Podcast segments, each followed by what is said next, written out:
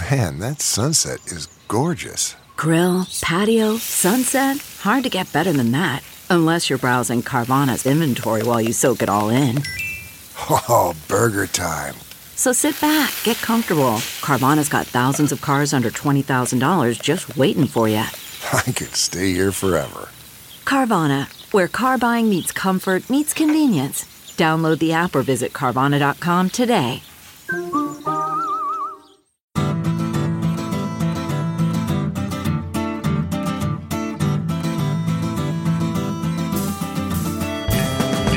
Welcome to this special live edition of the Sinica Podcast, a weekly discussion of current affairs in China, produced in partnership with SupChina. SupChina is the best way to stay on top of the most important news from China in just a few minutes a day through our free daily email newsletter, a handy smartphone app, and of course, at the website supchina.com. It's a feast of business, political, and cultural news about a nation that is reshaping the world. I'm Kaiser Kuo, and today we are at the 2017 CoreNet APAC Global Summit, which is being held here in the amazing city of Shanghai. I am really delighted to be here and am most grateful to be invited. Let's hear from you guys.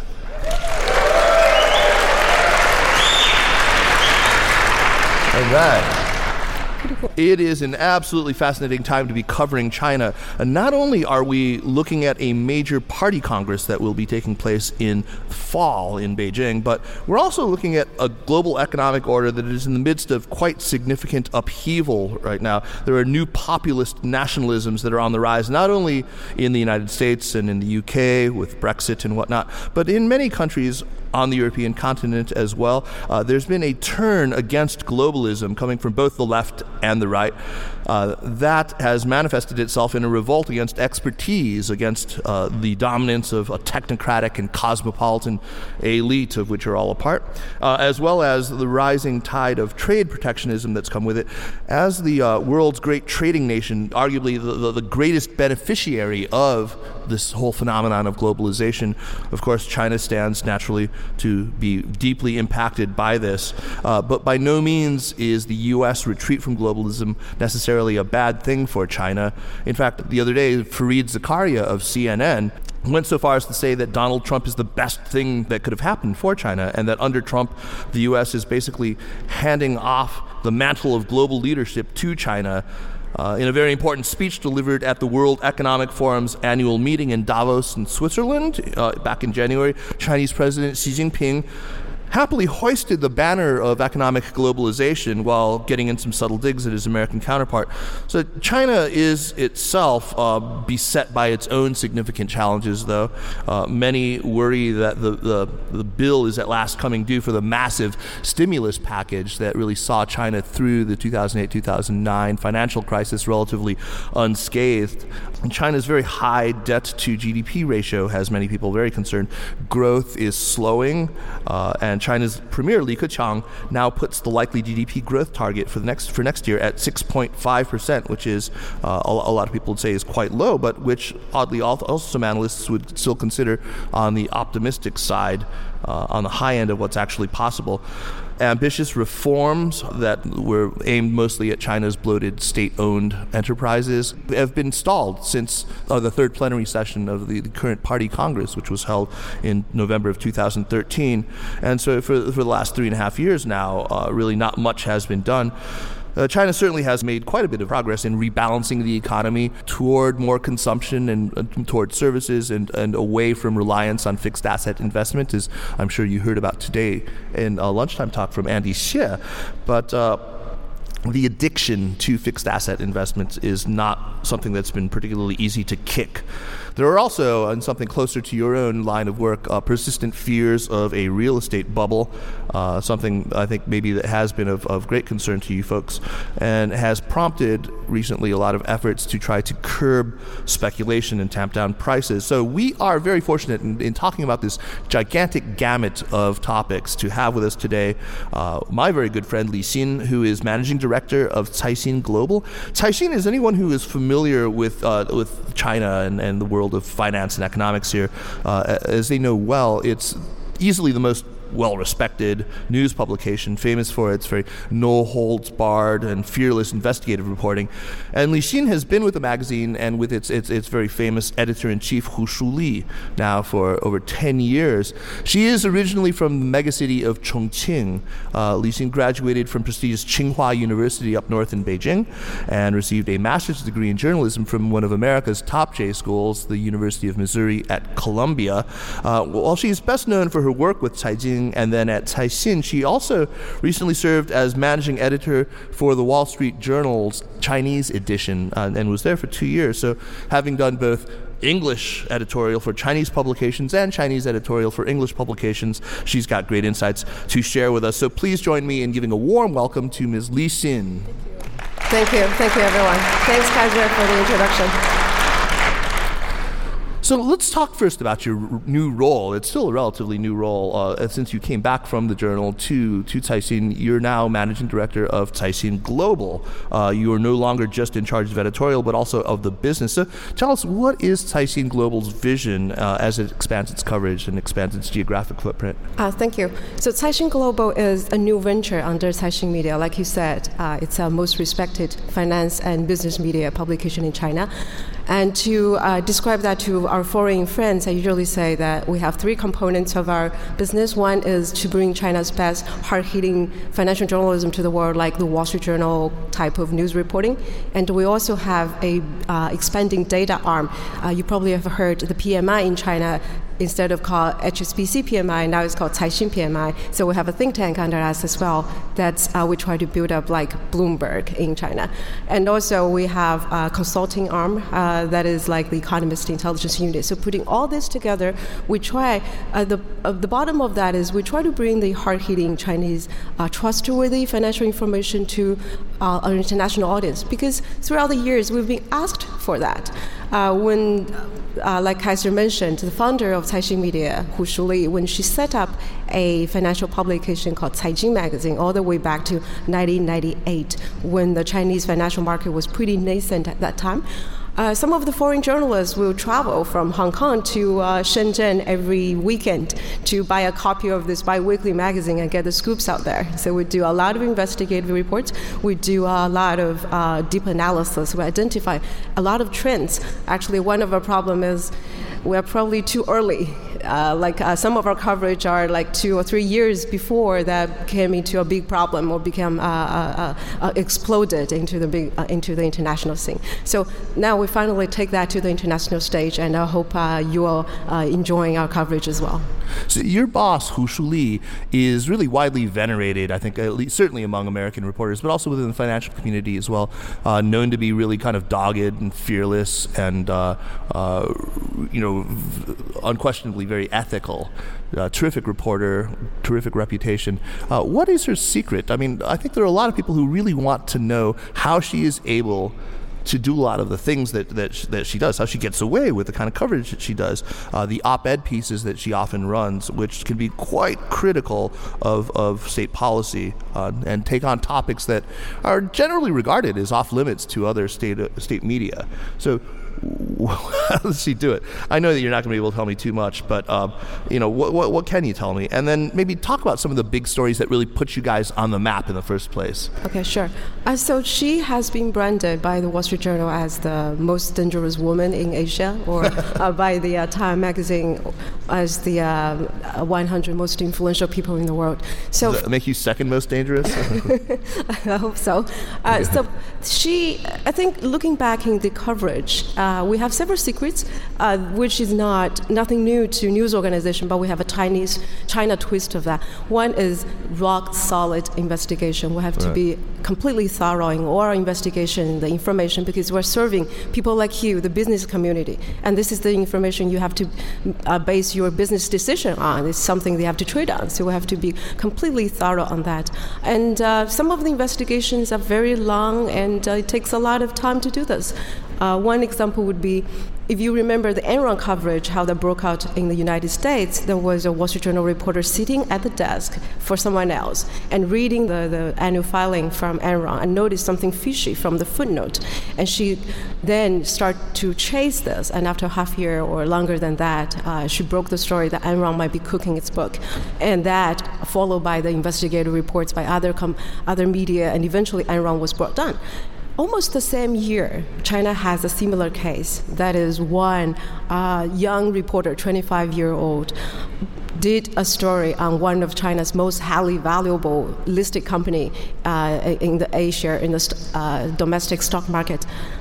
And the thing is, she couldn't publish it because the company is so influential and she couldn't publish at her uh, exist at, her old public publisher and they even stopped her from investigating on that. So she took the story come to Hu Shuli at that time she just set up the Caixin magazine and took the story with her and find a new job. And it took her another half year to go through all the records and uh, publish that after one year. So the company collapsed and you know what? In China, Enron was known as the US uh, version of Yin Guangxia.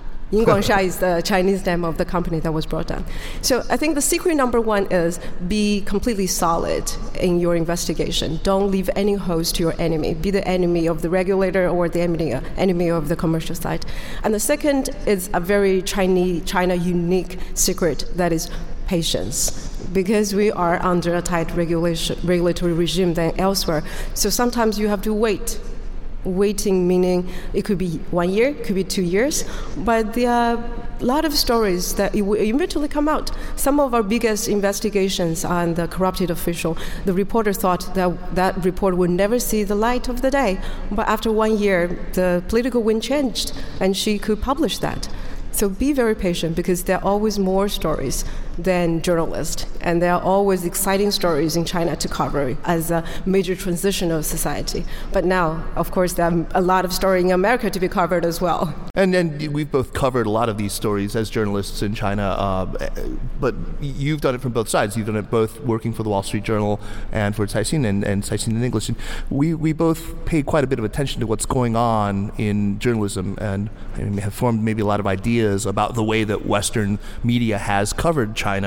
Um, last year, Jeremy Goldkorn, my, my partner here at, at Sinica Podcast, and I, we talked to a New Yorker writer who also is actually from Chongqing, just as you are. Her name is Fan Jiayang, uh, Jiayang Fan. And she had a really interesting thing to say about uh, Western media coverage of China. She said that when she looks, when she reads uh, the New York Times and the Washington Post and what, whatnot, she feels like she's looking at an X ray. She says that it's anatomically extremely precise. There's no gainsaying it. it it's it's very accurate. Uh, you can see you know the bone structure very very well. It's it's uh, perfect precision but she feels like that it's it's missing the connective tissue, the flesh, the blood, the things that make it sort of an organic uh, part of a body that she's familiar with. She feels that the, that maybe that is missing in English language news coverage of China. Do you, do you have a, a take on that? Do you feel like that may be the case? Or? I think. Uh it's very when you want to read about something you want to go to the most original source. If you want to read about trump you want to go to the new york times or wall street journal you want to go to the us papers. If you want to read about angela merkel you probably want to read about der spiegel. So you would believe that the locals understand their situation best because there's so many nuances in right. the in that a lot of complexities in this and also the relevance I've been covering US I've been covering China but when you cover your home country you feel a lot more because it's relevant to you and uh, that's the first uh, point I want to make. And also, given the the, uh, the, the, the, number of the bodies in, in the ground, so compared to the foreign media, which only have a bureau here, Bloomberg is very large. They probably have 50 people on the ground in China, and the journal probably has around 10 to uh, 15 yeah, people, 15 20, yeah. and uh, uh, New York Times less than 10. So, in media organization like Caixin, we have more than 200 reporters and editors, and also it's, it's easier for us to get access and being trusted by the very skeptical Chinese regulators and the Chinese sources, which are, tend to be more camera shy than our U.S. correspond uh, our U.S. counterparts. So the, I think the, it's, uh, it's not that the uh, international media don't want to cover China very well. It's the we have the home home home field uh, uh advantage of that, and also I think increasingly it's more sophisticated and nuanced in their coverage as well. I remember listening to uh, Jim McGregor, who was the bureau chief of Wall Street Journal um, maybe 10, 15 years ago, and he said one thing he regretted was. Um, in the 90s, uh, the, the, so much of the U.S. coverage, of their coverage, has been focusing on human rights or the political change, and then missed the bigger story that is the China on the eve of an economic takeoff. Because these are the underlying trends that are easier to be spotted by the local publication, I think. Right, very much. Okay, I mean, I, I, certainly have my own. The, the one issue that, that comes up with me a lot uh, when I'm thinking about Western press coverage of China is is that if I'm back in the U.S. where I live now, and I buy a copy of the New York Times and I'm flipping through it, and I read a lot of negative coverage about malfeasance by some uh, uh, U.S. elected official or another, if I, I read about uh, a crime wave happening in some city, I am not going to assume uh, that this is this is the end of the world. I, I, have context. I have the rest of the newspaper, which offers a lot of other reporting that, that isn't going to you know have me up in arms. So when we look at the sort of adversarial way that that media uh, defines itself in, in, America, and especially you know recently within in this presidency, I, am I'm, I'm obviously uh, rooting for them. I think that they, they do a good job. The Fourth Estate has a very tough job right now now, and I, I see that they're stepping up, and I'm very happy to see that. But is the mission different when they're covering a foreign country? Do they, w- when they're writing only you know three or four stories uh, in a newspaper about a country of 1.4 billion people like China, and those stories are going to, to have a bias against the quotidian, against the everyday? They're going to be those sort of exceptional things, and they're going to be generally not stories where dog bites man. They're going to be the man bites dog story. Uh, but the readership maybe doesn't have that context. This is what I worry about. Do you, do you have a thought on, on that? I think the uh, uh, they're increasingly some of the papers are increasingly expanding the readership and the position themselves as more global, targeting to the global audience. Mm-hmm. Like New York Times set up the uh, global New York Times division that just helping them to shape their coverage better. So they have editors actually reading the coverage every day and says, "Are you talking directly to our U.S. audience? Are you talking to the global audience?" So that's their effort. Uh, similar with Caixin, we are much smaller compared to our international counterparts, but we, with Caixin Global, we want to be speaking to the global audience, especially global business audience like uh, you, are, you uh, in, the, in, in the room. One thing that's happened in recent years is we've seen a lot of, of U.S. news organizations set up Chinese language coverage. Uh, this has been successful in some cases, and now but we have the Financial Times now. Bloomberg has uh, quite a bit of Chinese coverage now.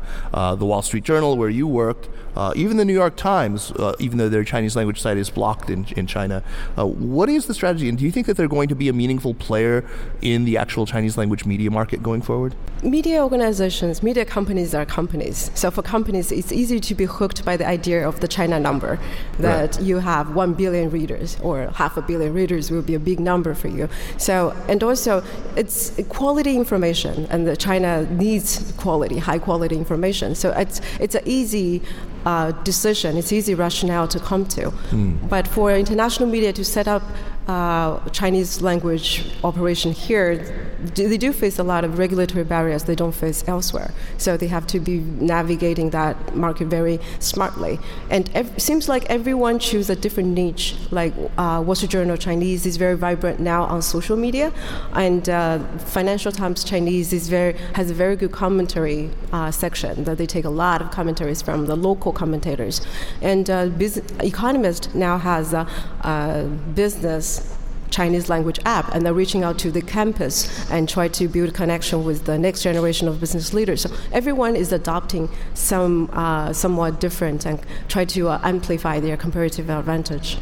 But I think in terms of the impact they leave on the Chinese uh, audience, I think it's huge because they are really bringing a very good, high quality, and a different perspective that Chinese audience should, uh, should, should be aware of how the world is seeing China.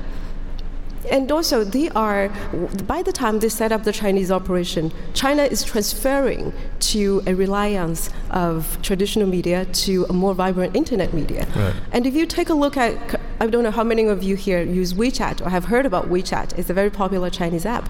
And if you look at this little chinese app that has 700 million users and on this wechat they have 12 million public accounts. Public accounts will be deemed as almost as a media outlets. And once you have that many outlets out there, they can aggregate information, they can spread the information much faster than, than anyone else. So the foreign media, uh, their outlets are making use of all these tools available, and they are adding a lot of very credible and very nice uh, information into this landscape. Let's um, move now to, to political season that's happening right now. The two meetings which are held in March, the uh, National People's Congress and the Chinese People's Political Consultative Congress, which are sort of a, a often dismissed as a rubber stamp parliament and a consultative body that brings in a lot of very wealthy people and some celebs. Uh, but but interesting things happen, and uh, from this particular uh, set of two meetings, Premier Li Keqiang, for example, set a new very low or, or a 6.5% growth target, GDP growth target for, for next year. Uh, why don't you talk a little bit about some of the important metrics that have come out of out of the, the, the numbers that have come out, um, for example, in uh, the availability of credit and the money supply and things like that? So the first number that came out, uh, everybody paid attention to, is the GDP growth number. That's 6.5 percent, and it says about 6.5 percent because last year they said actually set up a range of that between 6.5 and uh, 7 percent. So this is as uh, the bottom line they set up for, the government set up for itself because in order to achieve the goal of doubling the GDP between 2010 to 2020, 6.5 is about uh, the minimum they can they have to achieve every year, and they actually aim to be higher than this. So setting this goal is a very conservative and somewhat uh, realistic goal. Uh, behind that is the government paying more attention to the actual quality of the growth. We, we, we often say that uh, the government is facing a tremendously important problems, and they usually have two buttons in front of them. One is growth, one is reform. And they push these two buttons uh, every once in a while, uh, one sometimes on the growth button and sometimes on the reform button. Chinese economy has to undergo some fundamental changes in, in its balance, and that is the reform. But in order to carry out the reform, they have to be able to sustain a rising non performing loans, they have to be able to take many hard uh, decisions, close down some uh, zombie SOEs, and also to uh, create more innovative sector and increase the efficiency. But once they push harder on the reform button, the growth will slow down. And we saw that later last year. And once the growth slows down, you have to create uh, employment. You have to uh, uh, sustain um, the, the, the, the industries. So they push the growth button harder. And behind the growth button, the two engines of that one is the real estate, and the other is the infrastructure building. Yeah, so I think these are the maybe we've two, identified these two yes. severe addictions that, that the Chinese uh, leadership suffers from. One is fixed asset growth, and we'll, we'll, fixed asset investment as a driver of growth. Let's let's leave that for now and talk about the other one about real estate and, mm-hmm. and uh, explain for our audience maybe what how it is that, that China is really caught on the horns of a dilemma. Uh, uh, in terms of its dependence on seeing real estate uh, prices continue to grow and at the same time being very, very worried about bubbly situations? Well, real estate is in everybody's minds these days. As we are convening this conference here in Shanghai, throughout the last several weeks, there are uh, restrictive measures coming from the government, uh, many local governments on real estate buying, on housing buying, and there are a lot of stories circulating on the social media on uh, unthinkable prices of real estate. One example was uh, a two square meter house, if you call that a house, can charge 38,000 US dollar in one of the uh, uh, better school district in Beijing.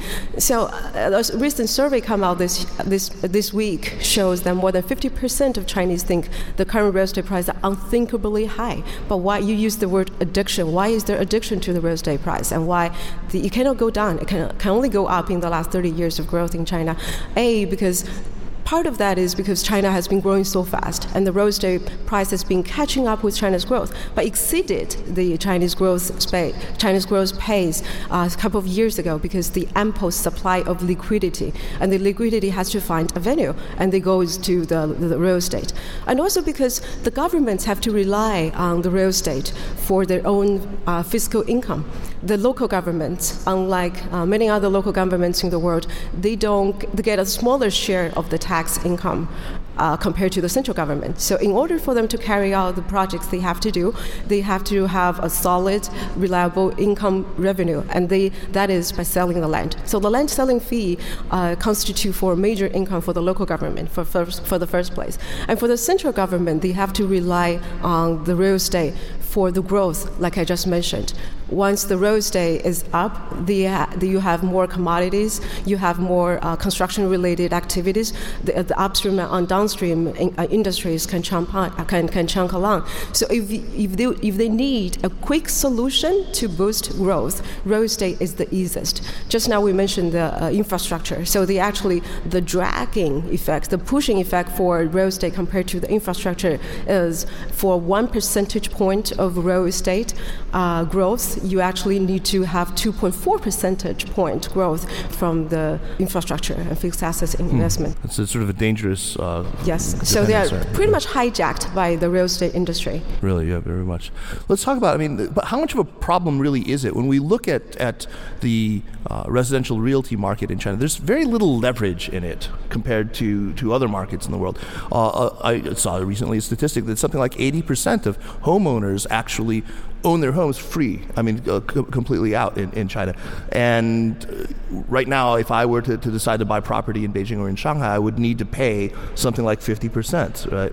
Uh, 60%. 60%, 60% pretty much down payment. For uh, uh down. Uh, does that mean that, that, that China does not resemble the U.S. in, like, say, 2007, 2008?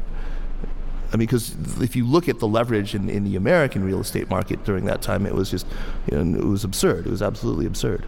The leverage in China is very, very high in terms of the, uh, the M2, the money insurance. That's the M2 to GDP in China is 200%, whereas it is 80%, uh, 80% in the United States. But the leverage is primarily on the corporate side. Right, not in, in not so much in the residential. Right. So that's actually the hope for many that when they say China wants to deleverage, you are deleveraging from the corporate or from the financial institutions to the residential.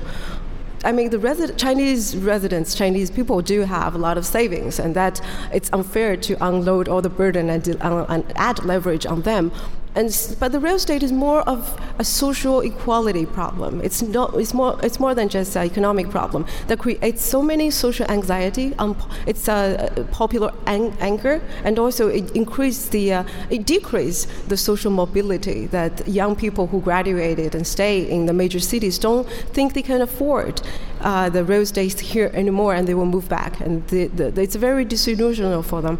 Also, the urbanization in China has been concentrated in the mm-hmm. one, two, three, four, maybe the four biggest cities, because the resource has been concentrating so much in the mega cities. So rather than urbanization, it's more like a mega uh, metropolitanization or mega cityization. So once you have the unaffordable unaffordable real estate prices in these big cities, there's definitely going to be, be, a brain drain, and uh, it's for them they lose a lot of growth opportunities. Well, let's turn now and talk about um, China and the United States in the era of Trump. This is something that I've, yeah. I've been very, very keenly interested in. I've, I've talked to basically all of my guests in, in recent months about this particular topic. Uh, it's, it's been quite a rocky start. It started off very bad. Uh, candidate Trump, of course, beat the war drums very, very loudly about China, about imposing a 45% across the board tariff on Chinese imported goods. He talked about declaring China a currency manipulator on day one, which, of course, he hasn't done. Then things got to a, you know a real nadir with the the phone call between Tsai Ing-wen, the uh, leader of Taiwan, uh, what the Chinese media would, would put in quotes and call the president uh, of Taiwan. And uh, of course, things with with Tillerson during his confirmation hearing, he talked about blockading Chinese access to artificial islands in the South China Sea. Things looked really bad, but things turned around. They, seem to have turned around very quickly with Xi Jinping's phone call, where apparently Trump has acquiesced in China's formulation of the one China policy, not to be confused with the one child policy. And uh, of course, Tillerson recently, uh, on his very recent, tr- just concluded trip to Beijing, seems to have actually accepted much of the language that China has has often used to talk about the, its ideal of the U.S.-China relationship, about win-win, about mutual respect for core interests and things like this. Where do you see things happening? We have a, a, actually a question from the audience, actually, about what, whether you foresee the U.S. having a less active role going forward in Asian affairs. What do you think that this all portends? Portends so far? I think when China breathes up for the uh, for the U.S. challenge, they increasingly see that in two layers. One is how to deal with Trump, and another is an increasing sentiment that uh, reciprocity, that whether China's the, the rules China has been setting or the structure China has been setting up to deal with the U.S. is that fair enough because time has changed. So let me start with Trump. China has exerted so much patience with Trump because they mm-hmm. understand mm-hmm. that Trump is not predictable, so don't provoke him.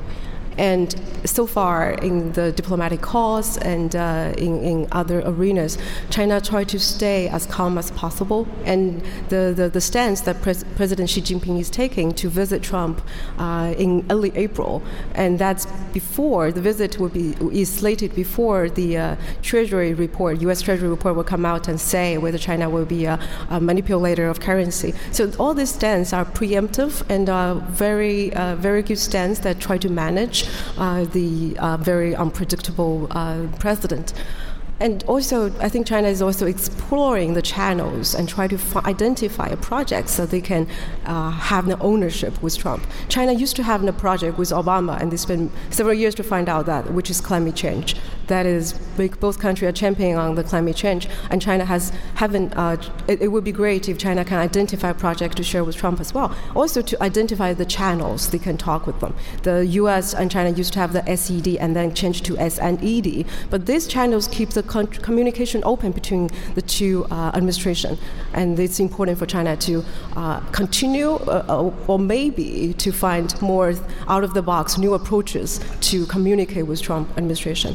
Another layer of that is uh, we heard a lot from the uh, previous CDF, that the China Development Forum happening in Beijing over the weekend, that even the free traders, even the leading economists, or even the the the, the ex-U.S. officials that really really supported China China now start to ask the question wait a minute, are US are really getting the short end of the stick when they deal with China in terms of WTO and the trade and all this? Because the rules are not so equal. Let's say uh, Larry Summers, the ex US Treasury Secretary, used an example when he talked with us and when he talked with the Chinese Premier Li Keqiang as well, the car industry.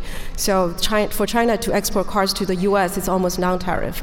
And Chinese companies can set up their car factories in the US with almost no restrictions. Of course, they have to go through the CFIUS uh, investigation. But for U.S. companies to export ta- cars in China, tariff is 25%. And also, in order to set up a factory here, they have to do that through joint venture.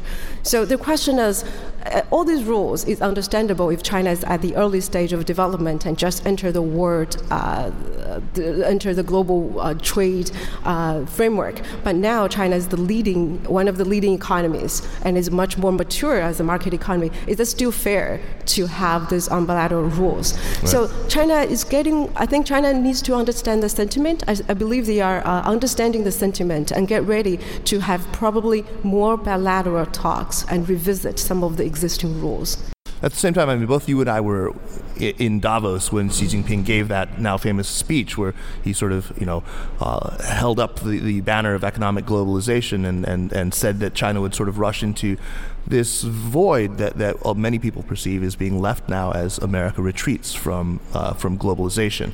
Uh, do you think that that China really stands a chance. I mean, it's now pushing a lot of these international initiatives. Um, there's even talk now that China will uh, will join the TPP now that, that the United States is no longer in it. Uh, we, we see China pushing Xi Jinping's signature initiative, the, the Belt and Road Initiative, uh, the RCEP, the Regional Comprehensive Economic Partnership, a number of other uh, infrastructure initiatives aimed at maybe even supplanting the Bretton Woods uh, institutions that we've we've lived with so long. Do you think that China is ready for prime time in this way? Do you think that, that, that they understand what's really uh, in play here? I don't think China is ready, and I don't think China wants very much to uh, take the center stage on the uh, on the globe to be as a leader as the U- U.S. was uh, doing in the last couple of decades. I think don't forget, uh, like you just mentioned now, there is a big uh, political conference coming up in China, and they are getting ready for the big personnel changes and uh, to set a lot of set its own house clean, and it has, it's facing enormous internal challenges, the rebalance of the economy, the uh, leverage problem, the over liquidity, and every right. single one of them are keeping them awake at night. So having assuming responsibility as the, the leader of the global system is I don't think that's high on the priority list. But like you said, uh, also we heard that from George Soros as well. It says U.S. has done the Trump, Trump has done more to make China an acceptable global leader than Chinese could do by themselves. So this Chinese has been advocate of free trade and a global liberal global trading and investment system because China is the most is the biggest beneficiary of it. I think China will continue doing this and holding up the existing uh, global uh, trade, free, liberal trade system. But it's that's pretty much it. I don't think China is ready to go further, to go beyond this. One of the things that we've seen, of course, is is really aggressive uh, rollout of overseas direct investment from China. Uh, and, and, again, at, at, Davos, Xi Jinping had promised another, I think, 260 some odd billion dollars in in additional uh, overseas direct investment. A lot of this is corporate M&A. Uh, since we are here at CoreNet, I think it, it, would be interesting to talk about to what degree uh, China can sort of in, in, engage with a lot of the uh, multinational corporations that are represented at a conference like like this about uh, corporate real estate is they, they, set a bigger footprint in, in international markets. Do you think that's uh, something that will be of interest? I think for, well, China's overseas investment has been rising in the last 10 years, and especially last year, you see a 44% increase year on year. And it's uh, the, the base was low, but the, last year was a bonus year for Chinese overseas investment. There's several but if you study closely, there are several rationales of it. One is uh, diversification of uh, assets. People need to move their assets outside the country, and also looking for more opportunities overseas because there is ov- obviously an overcapacity problem in China. And another is because the, the high valuation of domestic uh, stock market. That whatever company they buy overseas, if the concept is accepted by the domestic market, it's easy for them to boost the valuation mm-hmm. at home ground. So if they buy um, something like uh, three, four multiple, with three, four multiple overseas, they probably can get 30, 40 multiple at the home market. So all this created uh, more worries for the regulators. And starting from later last year, you can see increasingly the regulations come out to um, disencourage uh, some of the investment overseas. And actually, we will see regulation coming out uh, this year. The, the, the, civil department, joint department, are putting up the effort to uh, have a tough regulation on going overseas. So if we compare 2016, 2017 will be what, what we call a small year. If 2016 is a large year, this year probably will be a smaller year for Chinese overseas investment. And part of that was tight capital control as well.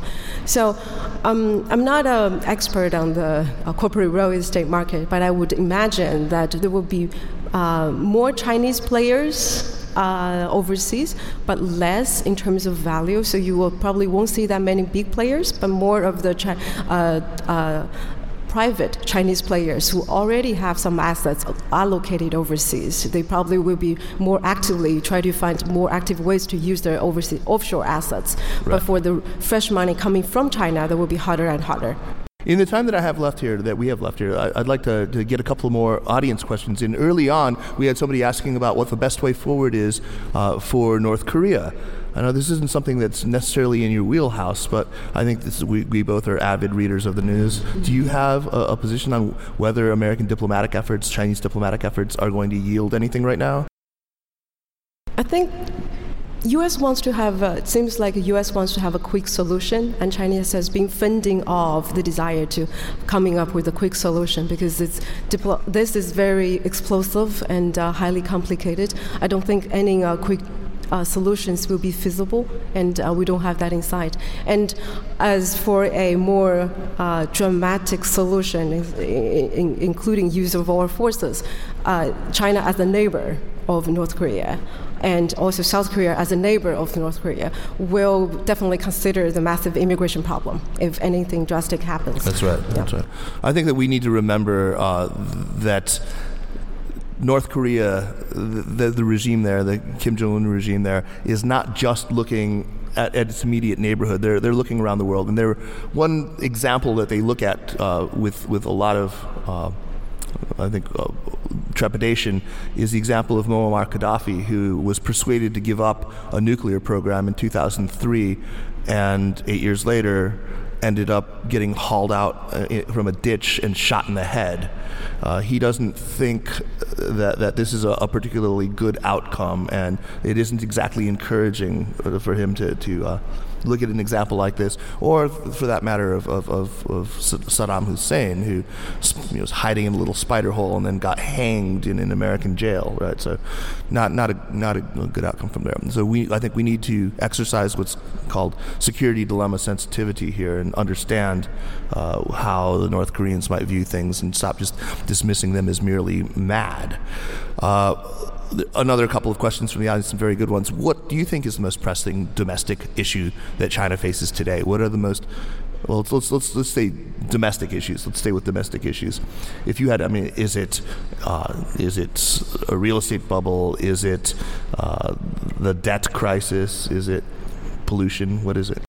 I think the information or the signal we got from the, uh, the recent uh, National People's Congress is risk. They want to prevent financial risk, systematic financial risk, and they have been emphasized on multiple occasions that they really have that in their mind that the leverage ratio is so high, uh, uh many, uh, the the the, um, the mass of stimulus is losing its steam or losing its effectiveness, and also the corporates and local governments are so deeply in debt. So any of this collapse, including the high real estate price, the high bubble, are all bumped up because of the high leverage.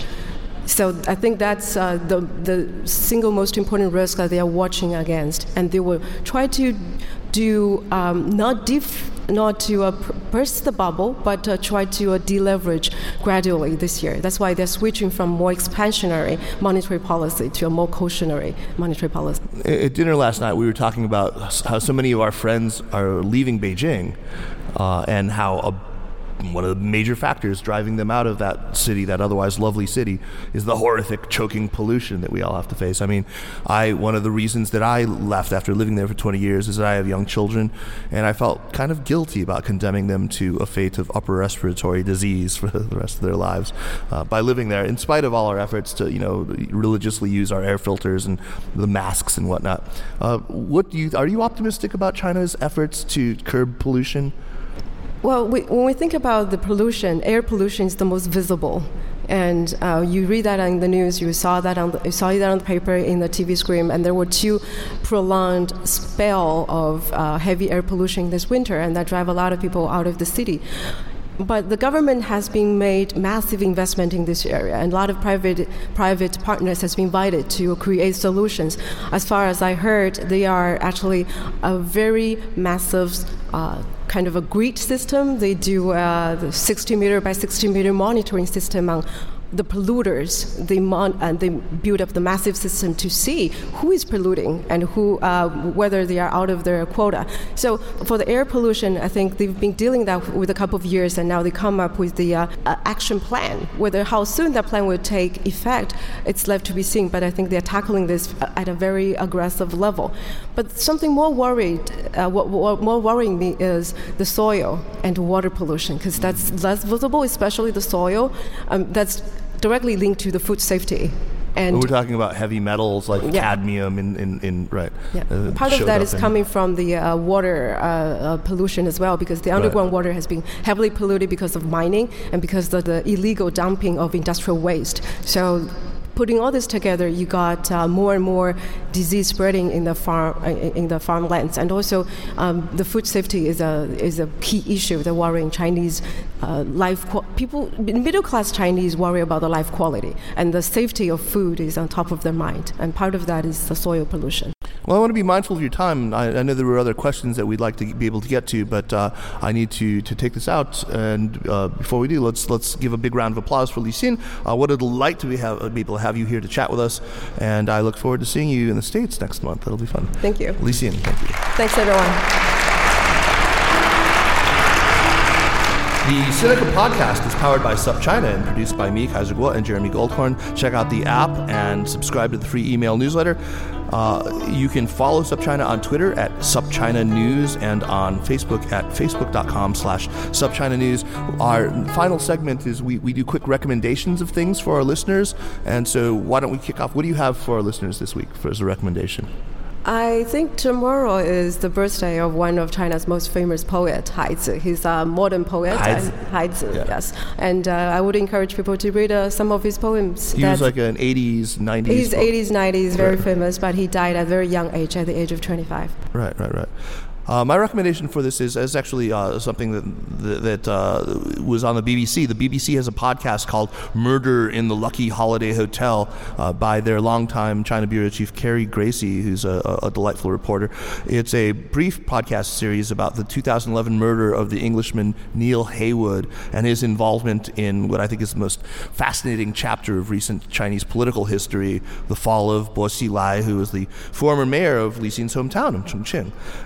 Who cha- challenged Xi Jinping for sort of primacy in in the uh, uh, the hierarchy of Chinese politics, and is now doing life in prison.